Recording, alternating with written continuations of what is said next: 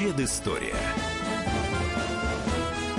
Мысли, факты, суждения. Здравствуйте, друзья. В студии радио «Комсомольская правда» Иван Панкин и мой коллега Павел Пряников, историк, журналист, основатель портала толкователь точка ру. пятого марта тысяча девятьсот пятьдесят третьего года, шестьдесят пять лет назад, не стало Иосифа Сталина. И сегодня я хочу порассуждать с Павлом, чем отличается отношение к диктаторам, Сталину, Гитлеру в России и Германии. Почему в обеих странах от них так и не отреклись окончательно. Это будет тема нашего сегодняшнего разговора, по крайней мере, в ближайшие десять минут. Ну, о Сталине вообще, в принципе, мы говорили очень часто и много. Все эти разговоры можно найти на нашем сайте ка пэ точка эф эм точка ру, в архиве программ «Предыстория». Там действительно очень много всего, так что можете с этим ознакомиться. Ну, а сегодня будем говорить именно на эту тему. На связи с нами по телефону находится Константин Залесский, историк Третьего рейха, научный сотрудник Российского института стратегических исследований. Константин Александрович нам поможет в сравнениях. Константин Александрович, здравствуйте. Здравствуйте, только я уже не работаю в институте, они очень нервничают, если так меня называют. Ну хорошо, просто Константин Залесский, историк Третьего рейха, что самое главное в нашем сегодняшнем разговоре. Константин Александрович, очень простой вопрос. Как сегодня относятся к Гитлеру в Германии, в чем разница в отношениях к Сталину и Гитлеру в России и в Германии? Значит, к Гитлеру отношение в Германии резко негативное. То есть Гитлер в Германии считается, ну, скажем так, ну, конечно, это грубо сказать, вселенским злом, да, но это, в общем, человек со знаком минус. И, например, когда в Германии проводился опрос и просили сказать фамилию, которая больше всего ассоциируется с Германией, победил, кстати, Гитлер, но он там победил именно как герой со знаком минус. То есть не тот человек, который хорошего сделал для Германии, или там, ну, там, ну, в общем, так сказать, или там, может быть, под знаком вопроса. Нет, это резко отрицательное отношение к нему. А, вот это, это диктатор, который был в Германии. Другое дело, что сейчас в Германии идет отношение, что это история, что это уже не наша история. В смысле, не наша история, а история давно минувших дней. Константин Александрович, как-то мы с вами разговаривали, вы сказали, что чувство вины немцами уже давно позабыто. И тут любопытный момент. Фильмы в Германии про Гитлера снимаются, причем художественный. Был снят один из них вот совсем недавно, я забыл его название, но он есть. И более того, пару лет назад был переиздан главный труд Гитлера «Майн кампф». Как вы тогда это объясните? Да, значит, фильм, по Гитлеру, фильм Гитлер, про Гитлера, Гитлер появляется в ряде, в ряде фильмов. Везде Гитлер появляется, ну, скажем так, он показан, в общем, так сказать, ну, скажем так, отрицательным диктатором. Фильм, который, если вы имеете в виду фильм, как Гитлер встречается с населением современной Германии... Да, он это... снова здесь фильм называется, пятнадцатого да, года да, выпуска. Да, да, то есть здесь есть один очень маленький момент. Они, немцы, молодые немцы, это уже поколение, ну, скажем так, ну, в лучшем случае тридцатилетних, они начинают смеяться над Гитлером. То есть э, относиться, скажем так, к, ну, скажем так, к нему сатирически, ну, с юмором. Да, ну, не, не, не с юмором, сатирически. То есть э, они начинают смеяться над диктатором. Э, смеяться отнюдь, скажем так, не положительно. Что касается издания книги «Майн кампф», то она, отметим, во-первых, была комментированной. То есть это не просто переиздание э, Гитлера, это переиздание с очень большими комментариями, э, в которых э, авторы, ну, не авторы, а работники института «Цайт Гешихте», то есть Института современной истории, они попытались дать, показать именно, скажем так, во-первых, нестыковки, во-вторых, вранье, в-третьих, показать сущность национал-социализма как античеловеческой идеологии. Вот эти комментарии были направлены на это. Книга была куплена вот так, значит. Популярность «Майн кампф» в Германии, в общем, она не очень, не, скажем так, совсем не велика. Скажем так, в Латинской Америке популярность значительно выше, если сравнивать. А вроде а там, как кстати... она лидером продаж была, нет разве? Да нет, тут она не могла быть лидером продаж, они, продали, они выпустили всего, там, по-моему, три или пять тысяч экземпляров, там было, стали, было много заказов на, на дальше, на новые заказы, на допечатку. А дело в том, что, в принципе, интерес «Майн кампф» довольно высок, именно исходя из того, что читать «Майн кампф» как таковую, в общем, абсолютно неинтересно, ну, на мой взгляд, опять-таки, да, ее нужно читать именно подготовленно, то есть посмотреть, не что это вот... типа там Гитлер в двадцать третьем году написал, а что, в принципе, за этим стоит? За этим стоит очень много. Спасибо большое. Да. Спасибо. Да. Константин Залесский, историк Третьего рейха, был с нами на прямой связи. Павел, ну а теперь то, что касается Сталина. В том, что касается Сталина, вот отношение к Сталину в России чем оно отличается от Германии? Ну, отличается в первую очередь, конечно, тем, что Сталин считается творцом э, победы в Великой Отечественной войне. Как к этому не относиться, но это главнокомандующий, главный э, правитель России, э, Советского Союза в то время. Э, Сталин провел индустриализацию, это, безусловно, тоже огромный плюс. Э, Сталин является олицетворением э, таких довольно-таки значительных вертикальных лифтов, которые, про, которые были в Советском Союзе в тридцатые-пятидесятые годы. А, в, есть такое расхожее мнение одного политолога, который вот говорит, что вот надо различать Гитлера до тридцать девятого года и после. Ну, такое не очень, на мой взгляд, все же э, взвешенное утверждение. Но вот про Сталина точно можно сказать, что надо различать Сталина до тридцать девятого года и после. А, потому что после э, репрессий тридцать седьмого тридцать восьмого года действительно мы видим взлет карьер тысяч, а то и миллионов людей. Освобожденные э, э, от многих должностей э, люди, которые ушли в лагеря или были расстреляны. Э, вот часто мы в наших передачах о таких людях говорим. Ну, как, как, как пример, это премьер Косыгин, председатель правительства, который там в тридцать с небольшим лет буквально вот шагнул в высшую элиту. И таких людей были тысячи, сотни тысяч. Здесь нужно понимать. Война, несмотря на то, что унесла жизни, ну, по разным оценкам, от двадцати семи до тридцати двух миллионов человек, здесь тоже взлет карьер миллионов людей. Те, кто остался жив. Безусловно, конечно, это не та цена, но тем не менее.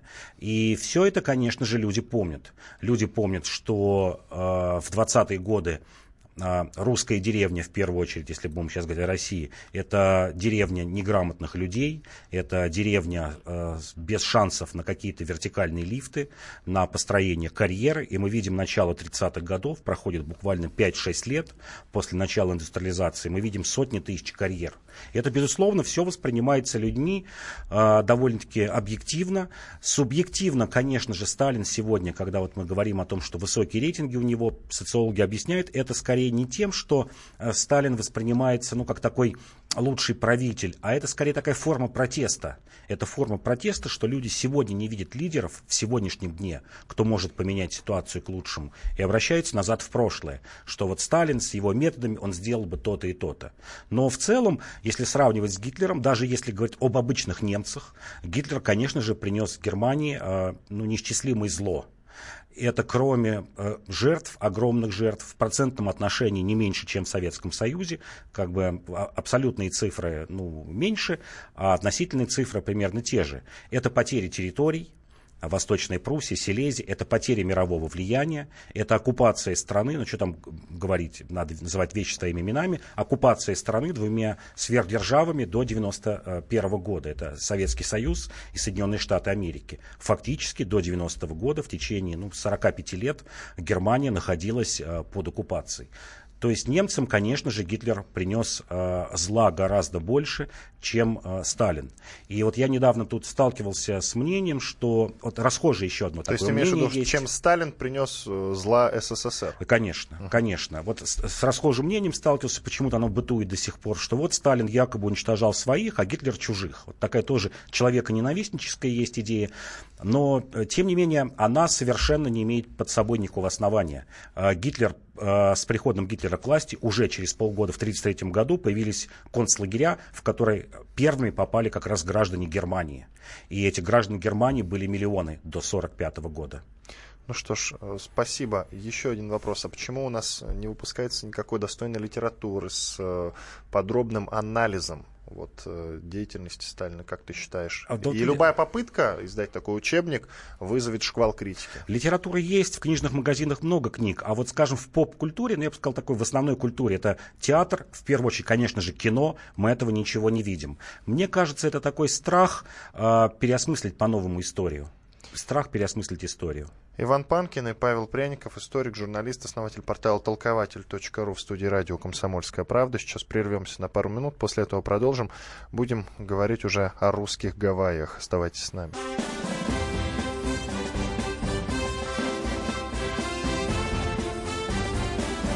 Предыстория. Мысли, факты, суждения. Можно бесконечно смотреть на три вещи: горящий огонь, бегущую воду и телевизор. А о телевидении можно еще и бесконечно слушать в нашем эфире, потому что ведущие Егор Арефьев и Сергей Ефимов просто огонь. И никакой воды, только главное, что стоит посмотреть, а чего лучше никогда не видеть. Программу «Глядя в телевизор» слушайте по средам с восьми вечера по московскому времени.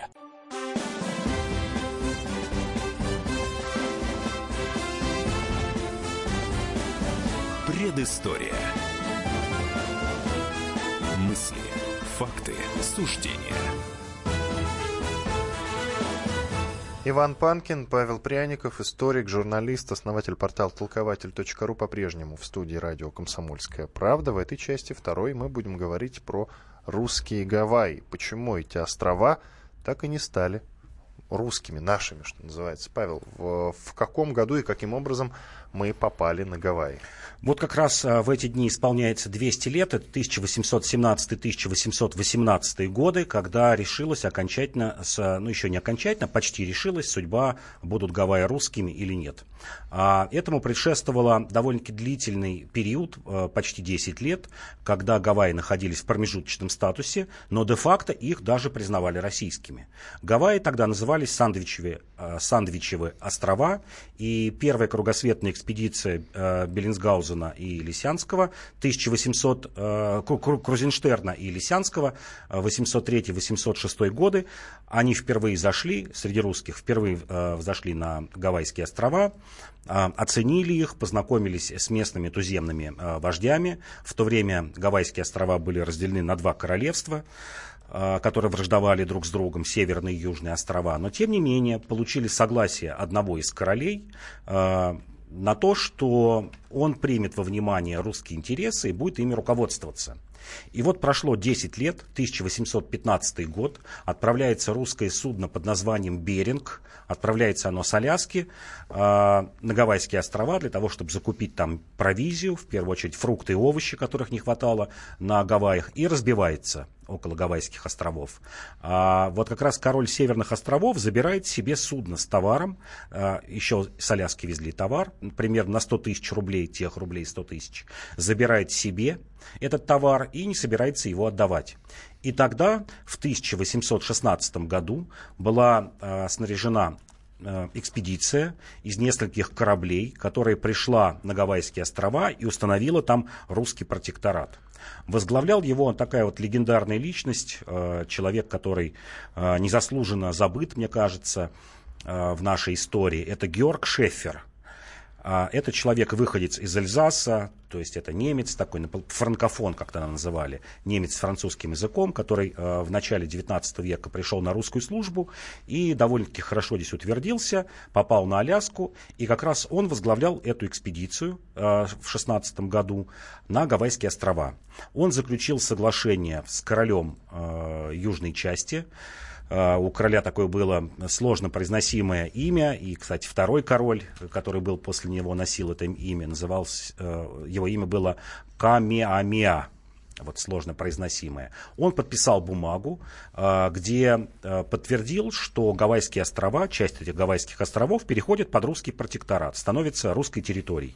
Письмо было направлено Александру Первому, Шефер провернул эту операцию, был доволен, начал строить крепости на Гавайских островах, были построены три крепости, назывались они Елизаветинская, Александровская и Барклай-де-Толли, то есть в честь царицы Елизаветы, Александра Первого и прославленного полководца в, в Отечественной войне Барклая-де-Толли.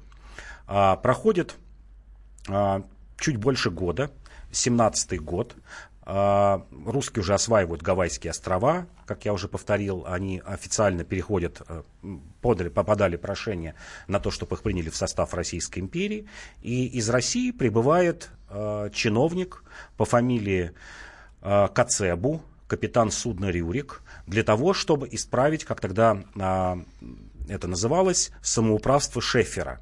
Оказывается, пока долго шло письмо до Петербурга, гораздо быстрее о том, что гавайские острова становятся русскими, прознали англичане, написали в своих газетах, естественно, под таким соусом, что Россия теперь на этом не остановится, нужно остановить Россию, потому что гавайские острова — это только начало, дальше будет Азия, дальше будет Латинская Америка, где, кстати говоря, в это время примерно вот, вот эти годы, семнадцатый-восемнадцатый годы, бушевала освободительная война колоний против испанской короны, и Европу просто охватил страх, в первую очередь Англию. То есть любое усиление России на море, всегда так было, вызывало страх у Англии.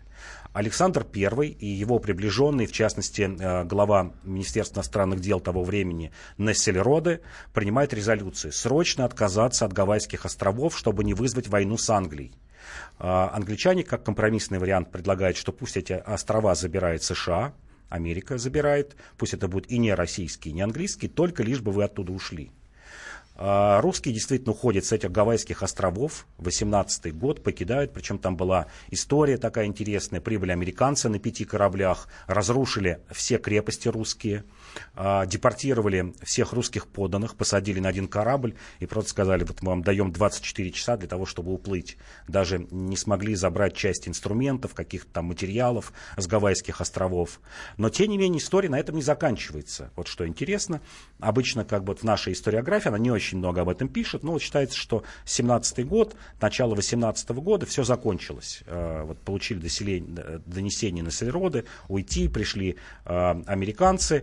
Но, тем не менее, не так. Была еще одна попытка установить русское господство на Гавайях. Был такой русский консул в Маниле, в Филиппинах, по фамилии Добел. И вот он в октябре тысяча восемьсот девятнадцатого года предпринимает еще раз попытку, ну что называется, такое самоуправство. Он решает, что, видимо, в Петербурге не поняли стратегическую значимость Гавайских островов и предпринимает еще раз попытку завоевать Гавайские острова. И как раз к этому времени умер вот король с, вот, вот с этим именем, про которого я говорил, гавайский король Камеамеа, умирает. На смену ему приходит его сын с таким же именем под названием Два. В мае как раз король умер. И он снова обращается к Александру Первому, этот сын, с просьбой принять Гавайские острова в состав Российской империи. Потому что к этому времени прошло уже примерно полтора года хозяйничая американцев. Гавайцам было с чем сравнить. Русское присутствие на Гавайях было гораздо более легким, чем американское. Например, американцы в первую очередь, как-то попали, сразу стали вырубать сандаловые деревья. Это дорогая древесина, не считаясь тем, что там это нарушает экосистему, вообще нарушает права, какие-то частные права земель на Гавайях, что эти деревья кому-то принадлежат. Вот пишет еще раз просьбу Александру Первому снова в девятнадцатом году принять в состав Российской империи Гавайи. Более того, подключается, там получается интересная история, подключается агент шведской Ост-Индской компании в Макао по фамилии Лунгстед. Он говорит, что вот у русских, возможно, не хватит сил для того, чтобы освоить Гавайи, и готова приехать большая шведская колония. Принять российское гражданство, шведы готовы, принять российское подданство, тогда не гражданство, подданство, и осваивать Гавайские острова, помогать э, технически, помогать деньгами русским. Но опять эта идея э, не находит поддержки в Петербурге, снова Высший двор боится вступить в конфликт с Англией, и весной тысяча восемьсот двадцать первого года окончательно Россия отказывается от, от прав на Гавайские острова. Ну и как ты считаешь, мы правильно поступили или нет? Я думаю, что нет. Я думаю, что нет. Я думаю, что Англия не вступила бы впрямую в войну с Россией. Да, флот английский был гораздо сильней, чем русский флот вот в эти годы, в десятые, в двадцатые годы. Но Россия и Англия в то время еще союзники, только-только победили Наполеона, и то еще не окончательно, в общем, шестнадцатый-семнадцатый год. Мы помним, что пятнадцатый год э, это как бы всплеск э, второй волны попытки Наполеона прийти к власти. Англия бы не решилась пойти на открытый конфликт, потому что бы она осталась один на один с Францией, до конца еще не побежденной. Вот точно в эти годы, вот, может быть, тридцатые, сороковые годы, при Николае Первом Англия бы решилась э, вступить в открытый конфликт. Но вот семнадцатый-восемнадцатый год, я думаю, что можно было договориться. В крайнем случае разделить Гавайские острова на две части, как вот было одно из предложений, что пусть англичане забирают себе северную часть, а русские забирают южную часть. И вообще нужно представлять, что Гавайские острова — это довольно-таки ну, большие по площади. Вот нам кажется, на карту смотреть, что это какие-то точки небольшие. На самом деле площадь Гавайских островов двадцать восемь с половиной тысяч квадратных километров. Для примера, это ну, приблизительно площадь Бельгии или Македонии современной. То есть довольно-таки крупная территория. Сегодня на Гавайях живет полтора миллиона человек. Но вот русский царь испугался. Почему бы Англия, я еще думаю, не вступила бы в конфликт? Потому что в эти же годы примерно Россия делает бросок в Калифорнию. Часть Калифорнии, действительно, Форт Росс становится русским. И это, в общем, не вызывает конфликта у англичан, потому что англичане в своей хитрой игре посчитали, что русские, русские будут сдерживающим фактором против а, броска испанцев, а, потому что эти территории принадлежали Мексике, а, Испа, и, Испании и Мексике. И как бы русскими руками мы устраним а, мексиканцев, притязание мексиканцев и испанцев на территории Калифорнии. Это устраивало и США, и Англию до определенного момента. Это не считалось каким-то усилением России. Ну и как ты считаешь, почему мы не смогли вот сохранить свое присутствие в Калифорнии? А я, а я думаю, что это вот слабая дипломатическая политика. А в то время, когда мы боялись обидеть а, какие-то крупные державы, боялись вступить в войну, был страх войны с Наполеоном, вот только-только закончилась. И Россия боялась вступить в крупную войну снова с кем-либо, а, будь это Англия, а, США или, там, скажем, набирающая силу Германия. Ну что ж, спасибо, Иван Панкин, Павел Пряников, историк, журналист, основатель портала толкователь точка ру. Сейчас прервемся на четыре минуты. После рекламы и хороших новостей обязательно продолжим. Оставайтесь с нами.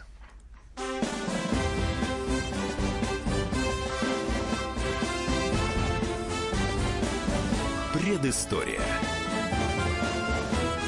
Мысли, факты, суждения. Здравствуйте, друзья! Это новая программа на радио «Комсомольская правда», которая называется «Подзарядка». С вами Вероника Борисенкова и Сергей Краснов. «Подзарядка» — это заряд самой необходимой информации для того, чтобы начать новый день вместе с нами. Мы работаем по будням с семи до одиннадцати по московскому времени. На подзарядку становись!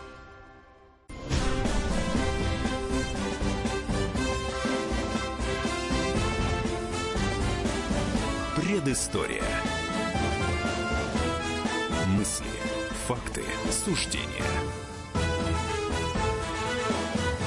Иван Панкин, Павел Пряников, историк, журналист, основатель портала толкователь точка ру. В студии радио «Комсомольская правда». Продолжаем. В этой части будем говорить про целину. В тысяча девятьсот пятьдесят четвёртом году в февральско-мартовский пленум ЦК КПСС принял постановление о дальнейшем увеличении производства зерна в стране и об освоении целинных и залежных земель. Вот так. А конкретно с чего все началось, Павел? Началось действительно, это было, была такая стремительная идея Хрущева, что стране нужно срочно много зерна, никакой подготовки большой не было. Потом люди вспоминали, кто был ответственен за целину, что эта идея пришла в голову Хрущеву а, примерно в декабре тысяча девятьсот пятьдесят третьего года, когда стали а, известны результаты а, Госстата об урожае тысяча девятьсот пятьдесят третьего года, о том, сколько зерна собрали и сколько потребуется. Это был первый год после длительного перерыва, после сорок шестого года, то есть семь лет, когда пришлось стране залезать в госрезерв, когда поняли, что зерна не хватает, собранного зерна не хватает, и залезли в резерв, который предназначался на случай войны. И после этого Хрущев принимает ну, такое волюнтаристское, как тогда считалось, решение, многие потом это оценивали, что не посоветовался с учеными, не посоветовался с географами, в частности, там, с биологами и тому подобное, с экономистами, а, принимает решение, а, согласовывает его в ЦК КПСС. Кстати, большинство а, поддержало его, его поддержал а, Маленков, Булганин. А, как потом позже оказалось, Молотов был против. Ну, такие вот, а, скажем, консерваторы, которые считали, что к этому нужно подходить медленно, нужно все рассчитать. Стране нужно было дать зерно. А, И оказалось, что эта идея Хрущева, да, там первые пару лет действительно были тяжелых, пятьдесят четвёртый, пятьдесят пятый, отчасти пятьдесят шестой год, потому что люди выезжали в чистое поле, а затем оказалось, что действительно целина э, дает огромное количество зерна. И в пятидесятые годы, до начала шестидесятых годов, она позволила э, обеспечить СССР продовольственную безопасность. Вот простой пример. в, к началу шестидесятых годов, шестьдесят второй год, восемь, восемь лет целине, целина дает сорок процентов всего зерна Советского Союза. Простые, простые цифры. В пятьдесят четвёртом году Советский Союз собирает восемьдесят пять миллионов тонн зерна, а в шестидесятом году сто двадцать пять миллионов, на сорок миллионов больше. Все, вроде как бы э, считается, что СССР достиг продовольственной безопасности. Другое дело, что потом уже выяснилось в конце шестидесятых, что этого задела не хватает, нужна э, интенсификация сельского хозяйства, но на краткосрочный период это решает проблему э, продовольствия в стране. Это раз. А второе, это, конечно же, вот в, в первой части мы говорили про социальные лифты при Сталине, пятидесятые годы – это социальные лифты Хрущева. Вот нужно понимать общество того времени, начало пятидесятых годов. Простые данные. шестьдесят процентов людей в Советском Союзе в пятьдесят четвёртом году были моложе тридцати лет. Вот вдумайтесь в эту цифру, шестьдесят процентов. Лишь сорок процентов людей старше тридцати лет. Не старше пятидесяти или шестидесяти, старше тридцати. Страна переполнена молодыми людьми. Это как раз вот то поколение, которое родилось уже где-то вот начало, середина тридцатых годов, когда прошли трудности индустриализации, коллективизации, люди рожденные тридцать пятый, тридцать шестой, тридцать четвёртый год и так далее. А, те, которые не попали на войну, естественно, их война не выбила. И это вертикальные лифты. Куда-то это количество молодежи нужно, нужно девать. Это как бы вторая задача. В общей сложности на целину переселилось до середины шестидесятых годов, ну до конца, шестьдесят восьмой — шестьдесят девятый год, за тринадцать лет, за четырнадцать лет шесть миллионов человек. Понятно, что люди делали огромную карьеру, быструю карьеру. Это сотни совхозов, если точная цифра, четыреста двадцать пять новых совхозов образовано. То есть это сотни руководящих должностей, это новые горкомы, обкомы, райкомы, новая совершенно инфраструктура, потому что целина в прямом смысле слова в чистом поле. В чистом поле была, когда не было ничего. Вот воспоминания людей того времени, что где-то нас выкинули в степи, даже деревьев нет. Плоская совершенно степь, такая выжженная, и вот в ней строятся новые моногорода, зерновые хозяйства, строится вообще инфраструктура, дороги, лесополосы появляются. Это как бы вторая задача. И третья задача – это русификация Казахстана. Позже, уже там через тридцать лет, в девяностые годы, как раз вину Хрущеву казахские националисты, когда развалился Советский Союз, ставили ему в вину, что вот Хрущев завез миллионы русских в Казахстан. Вот шесть миллионов человек, о которых я говорю, это, конечно же, были большей частью славянское население. Есть точные цифры. девяносто процентов всех людей, переселившихся в Казахстан в то время, были выходцы из Украины, России и Белоруссии. девяносто вот от шести миллионов, то есть получается пять с половиной миллионов. И Казахстан действительно к концу восьмидесятых годов на пятьдесят пять процентов состоял из нетитульной нации. Из русских, украинцев, немцев, евреев, белорусов и так далее. Это, конечно же, повысило резко уровень развития Казахстана, но вызвало, конечно, обратную реакцию.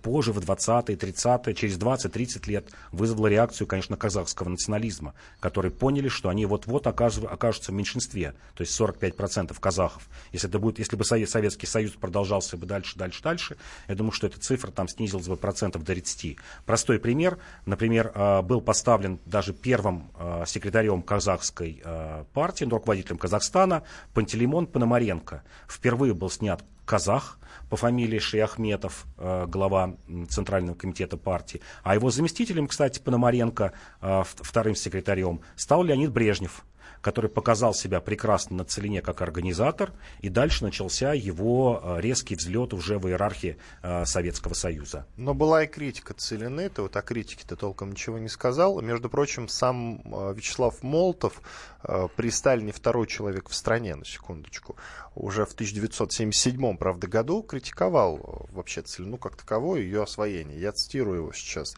Целину начали осваивать преждевременно. Безусловно, это была нелепость. В таком размере авантюра. Я с самого начала был сторонником освоения целины в ограниченных масштабах, а не в таких громадных, которые нас заставили огромные средства вложить, нести колоссальные расходы, вместо того, чтобы в обжитых районах поднимать то, что уже готово. А ведь иначе нельзя. Вот у тебя миллион рублей, больше нет.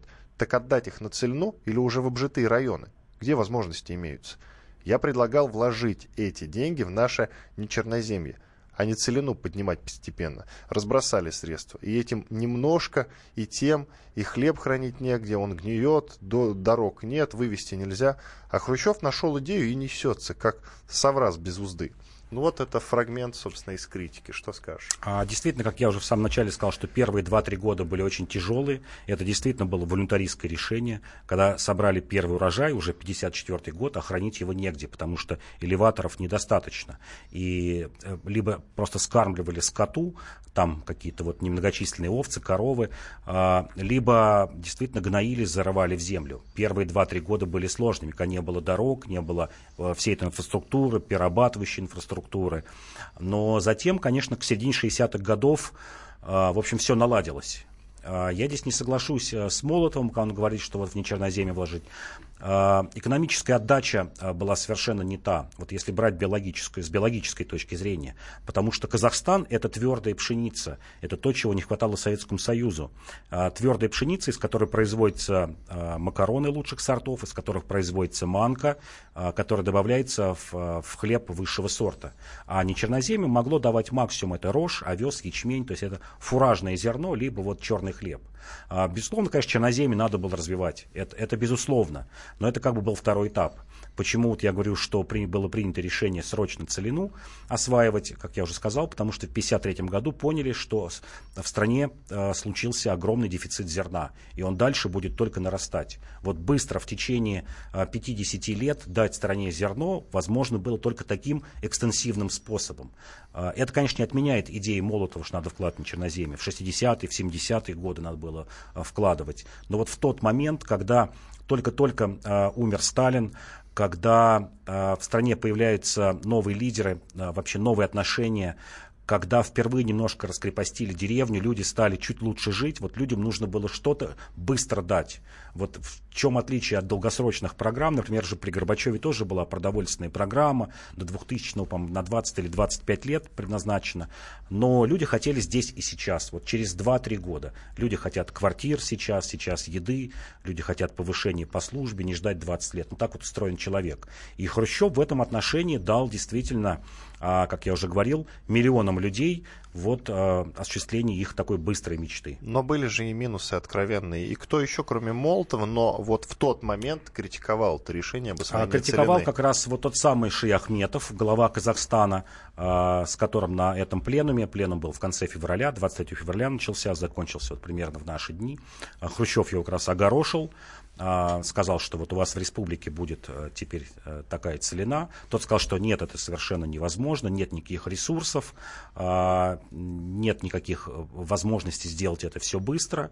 То есть местное казахское начальство действительно было против в большинстве своем.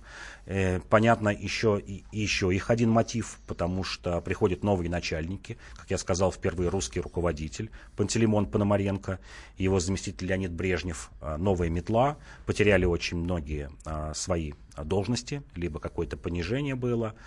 Но вместе с тем... Конечно же, я еще раз скажу, выигравших было больше, чем проигравших. И, пожалуй, это был самый, наверное, я бы сказал, масштабный проект, вот последний масштабный проект Советского Союза, когда мы говорим о коллективизации, индустриализации, мы говорим об атомной бомбе, мы говорим о каких-то новых городах, освоении Арктики, Дальний Восток. Вот целина, пожалуй, это последний масштабный проект Советского Союза с таким переселением огромного количества людей, с, с какой-то большой мечтой, потому что надо понимать, вот то общество пятидесятых годов, общество, окрыленной романтикой, молодежь, которая впервые увидела, что можно жить, жить по-новому. Но то есть вот в, в, по, по моим, конечно, вот прикидкам и даже экономическим, и каким-то социально-политическим, плюсов, конечно, от целины было больше, чем минусов. Но тогда вот что объясни. Молотов, правда, в семьдесят седьмом году написал, что предлагал вложить эти деньги в нечерноземье. А предлагали ли, были ли еще какие-то варианты, кроме нечерноземья, целины, вот еще какие-то варианты? Да, были, были предложения как раз при Хрущеве. Выбирали? Чуть, да, да, и чуть позже при Брежневе. Это агрогорода. Была идея вот собрать, это в частности реализовывалось, маленькие деревеньки, людей из маленьких деревень свести в большие поселения, и люди, чтобы жили э, на земле, но были фактически рабочими, без приусадебных участков, просто получали деньги за работу на комбайне, крестьяне, или там на свиноферме, или молочной ферме. Это как был второй путь, агрогорода. И вот он, на мой взгляд, как раз принес, вот эта идея принесла больше вреда, чем, чем целина. Иван Панкин, Павел Пряников, историк, журналист, основатель портала толкователь точка ру в студии радио «Комсомольская правда». Сейчас прервемся на две минуты, после этого продолжим. Будем уже говорить про диссидентов. Инфоповодом, конечно же, является фильм «Довлатов», который вот с первого по четвёртое марта шел в кинотеатрах.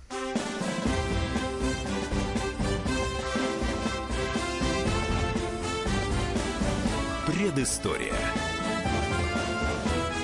Мысли, факты, суждения.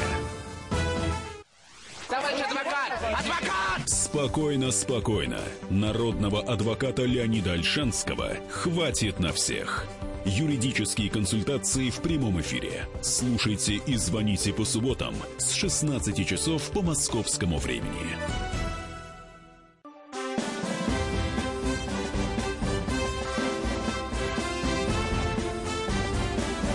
Предыстория.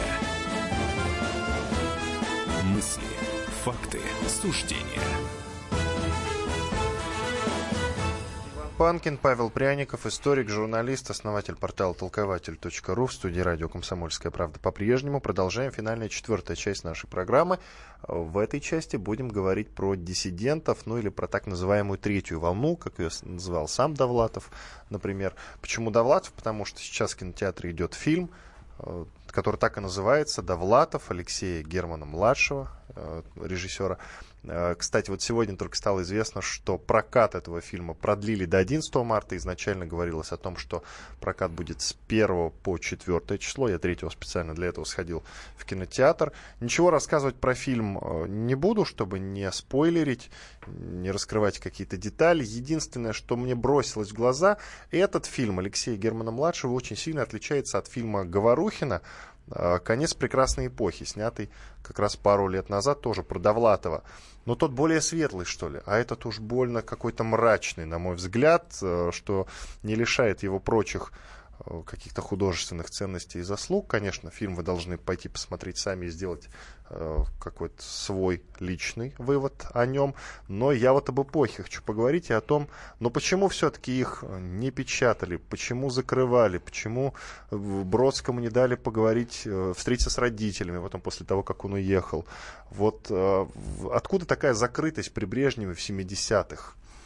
Ну, она была, конечно, и при Сталине такая закрытость, и действительно правильно в семидесятые, пожалуй, но в шестидесятых была же да, была попытка, да. А в семидесятые это, конечно же, монополия на идеологию. Монополия на идеологию, на, на то, чтобы представлять какую-то одну идею, и эта идея обязательно должна утверждаться где-то наверху. А, действительно, советские власти испугала сначала Венгрия, пятьдесят шестой год, но, тем не менее, оттепель стоялась, но испугала в большей степени, конечно же, Чехословакия, шестьдесят восьмой год, когда Советский Союз идеологически стал закрываться, потому что было принято решение, ну, в принципе, в, в чем-то это было действительно верно, что как раз ослабление идеологического влияния, идеологического надзора за а, художниками, за писателями а, привело к тому, что общество раскачалось, в нем появилась действительно, что называется, оппозиция. И Советский Союз этого боялся. В Советском Союзе этого боялись. Пытались придумывать. Здесь не нужно забывать, что это, конечно, была не тотальная цензура, что ни о чем нельзя было говорить. Говорить можно было, говорить между строк или говорить ну, частично какую-то правду. Несмотря на то, что система была жесткая, все время придумывались какие-то клапаны. клапаны и даже какие-то общественные организации для того, чтобы ты вот в каком-то, в одном выбранном сверху направлении мог легально говорить о каких-то проблемах. Вот несмотря на то, что, еще раз повторю, СССР был закрытой, жесткой системой, эти, эти э, структуры работали. Но вот как одну из структур, вот совершенно недавно еще раз перечитал, э, это... добровольные э, природоохранные дружины, вот такой пример, э, в которых состояли десятки тысяч людей. Это фактически ну, вот, прообраз таких современных экологов, э, которым разрешалось критиковать советскую власть, критиковать власти на местах, когда нарушались какие-то природоохранные нормы. Это, к примеру, э, э, организация «Память», которая известна уже, конечно, в конце восьмидесятых годов как такая националистическая, почти фашистская организация, но которая легально существовала в семидесятые годы как общество охраны памятников. Это какие-то организации фантастов, которые открыто собирались, которым разрешалось, ну, как я, вот я уже говорил, иносказательно рассказывать о проблемах. Вот можем вспомнить братьев Стругацких, которых тоже в какой-то мере зажимали, но тем не менее и печатали, и снимали фильмы легально, много фильмов снимали, начиная от Тарковского и заканчивая каких-то совсем таких фильмов провинциальных, например, на таджик-фильме. Таджикистанские фильмы по сценарию а, Стругацких. То есть это все разрешалось в каких-то а, дозированных нормах. Мы можем вспомнить Высоцкого, можем вспомнить а, режиссера Любимого, Тарковского, а, которые, конечно же, уезжали за границу, которых фактически ну, заставляли уехать за границу, но все равно по сравнению со сталинскими временами это была такая легкая форма наказания. И вообще, если говорить о диссидентстве, а, как раз вот Довлатов в фильме, он рассказывает о малой части интеллигенции, я бы ее вот назвал либеральной части. Если обращаться к статистике, то вот эта вот часть э, либерально настроенных, вот интеллигенции, творческой интеллигенции в больших городах составляла всего лишь около двадцать процентов всех э, диссидентов. А восемьдесят процентов это диссиденты, это представители левых организаций, националистических организаций и верующие. А вот есть прекрасная книга такая документальная, о лагерях. Вообще, кстати, много писали э, в свое время, э, в девяностые годы каких-то воспоминаний.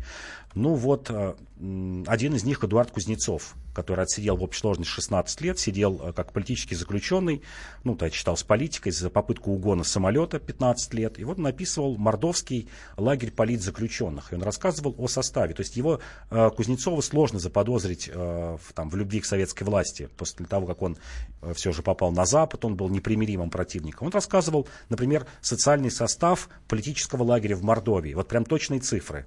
шестьдесят четвёртый год. пятьдесят процентов уголовники, тридцать процентов бывшие полицаи, служившие у Гитлера, пятнадцать процентов действительно диссиденты, но сидящие за веру, и только пять процентов это все остальные, как он говорил. Затем он приводит семьдесят четвёртый год. Говорит, что в это время, проходит десять лет, начинает преобладать националисты всех мастей. Он приводит пример. Вот, например, у нас сидит в лагере, в это время, кстати, сто двадцать человек, вот четыреста пятьдесят в шестьдесят четвёртом, в семьдесят четвёртом сто двадцать человек. И он говорит, вот из сто двадцать человек шесть литовцев, например, у нас. А, семь литовцев, это шесть процентов от общей численности лагеря, хотя литовцы в составе СССР занимают один процент.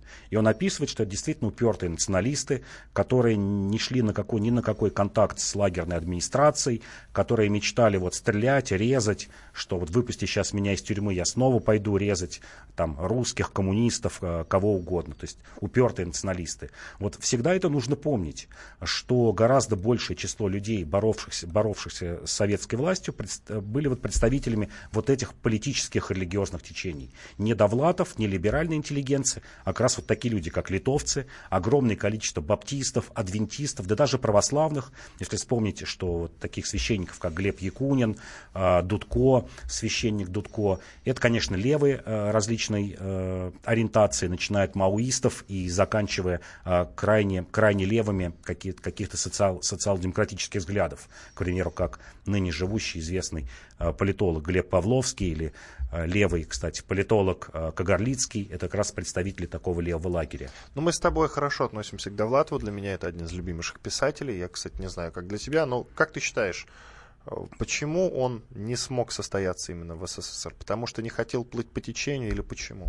Я думаю, да, конечно, не хотел плыть по течению, но и, конечно же, была надежда, что на Западе э, его творчество будет лучше оплачиваться, и он будет более известным. Он Тут много раз... писал про то, что там другой язык, я там не смогу работать и тем писать. Не менее, тем не менее, как раз пример Солженицына и Бродского, которые уехали на Запад и окрылили э, этим многих э, литераторов и вообще людей многих э, творческих профессий, что человек, Бродский, без знания английского языка, смог добиться такого успеха. Он не только получил э, премию, но и действительно вошел в истеблишмент, местный, местный культурный истеблишмент. Это очень многих вдохновило. Что ж, спасибо. На сайте ка пэ точка эф эм точка ру есть одна из наших программ, которая целиком полностью посвящена диссидентам. Найдите и послушайте. Иван Панкин, Павел Пряников были с вами. До свидания.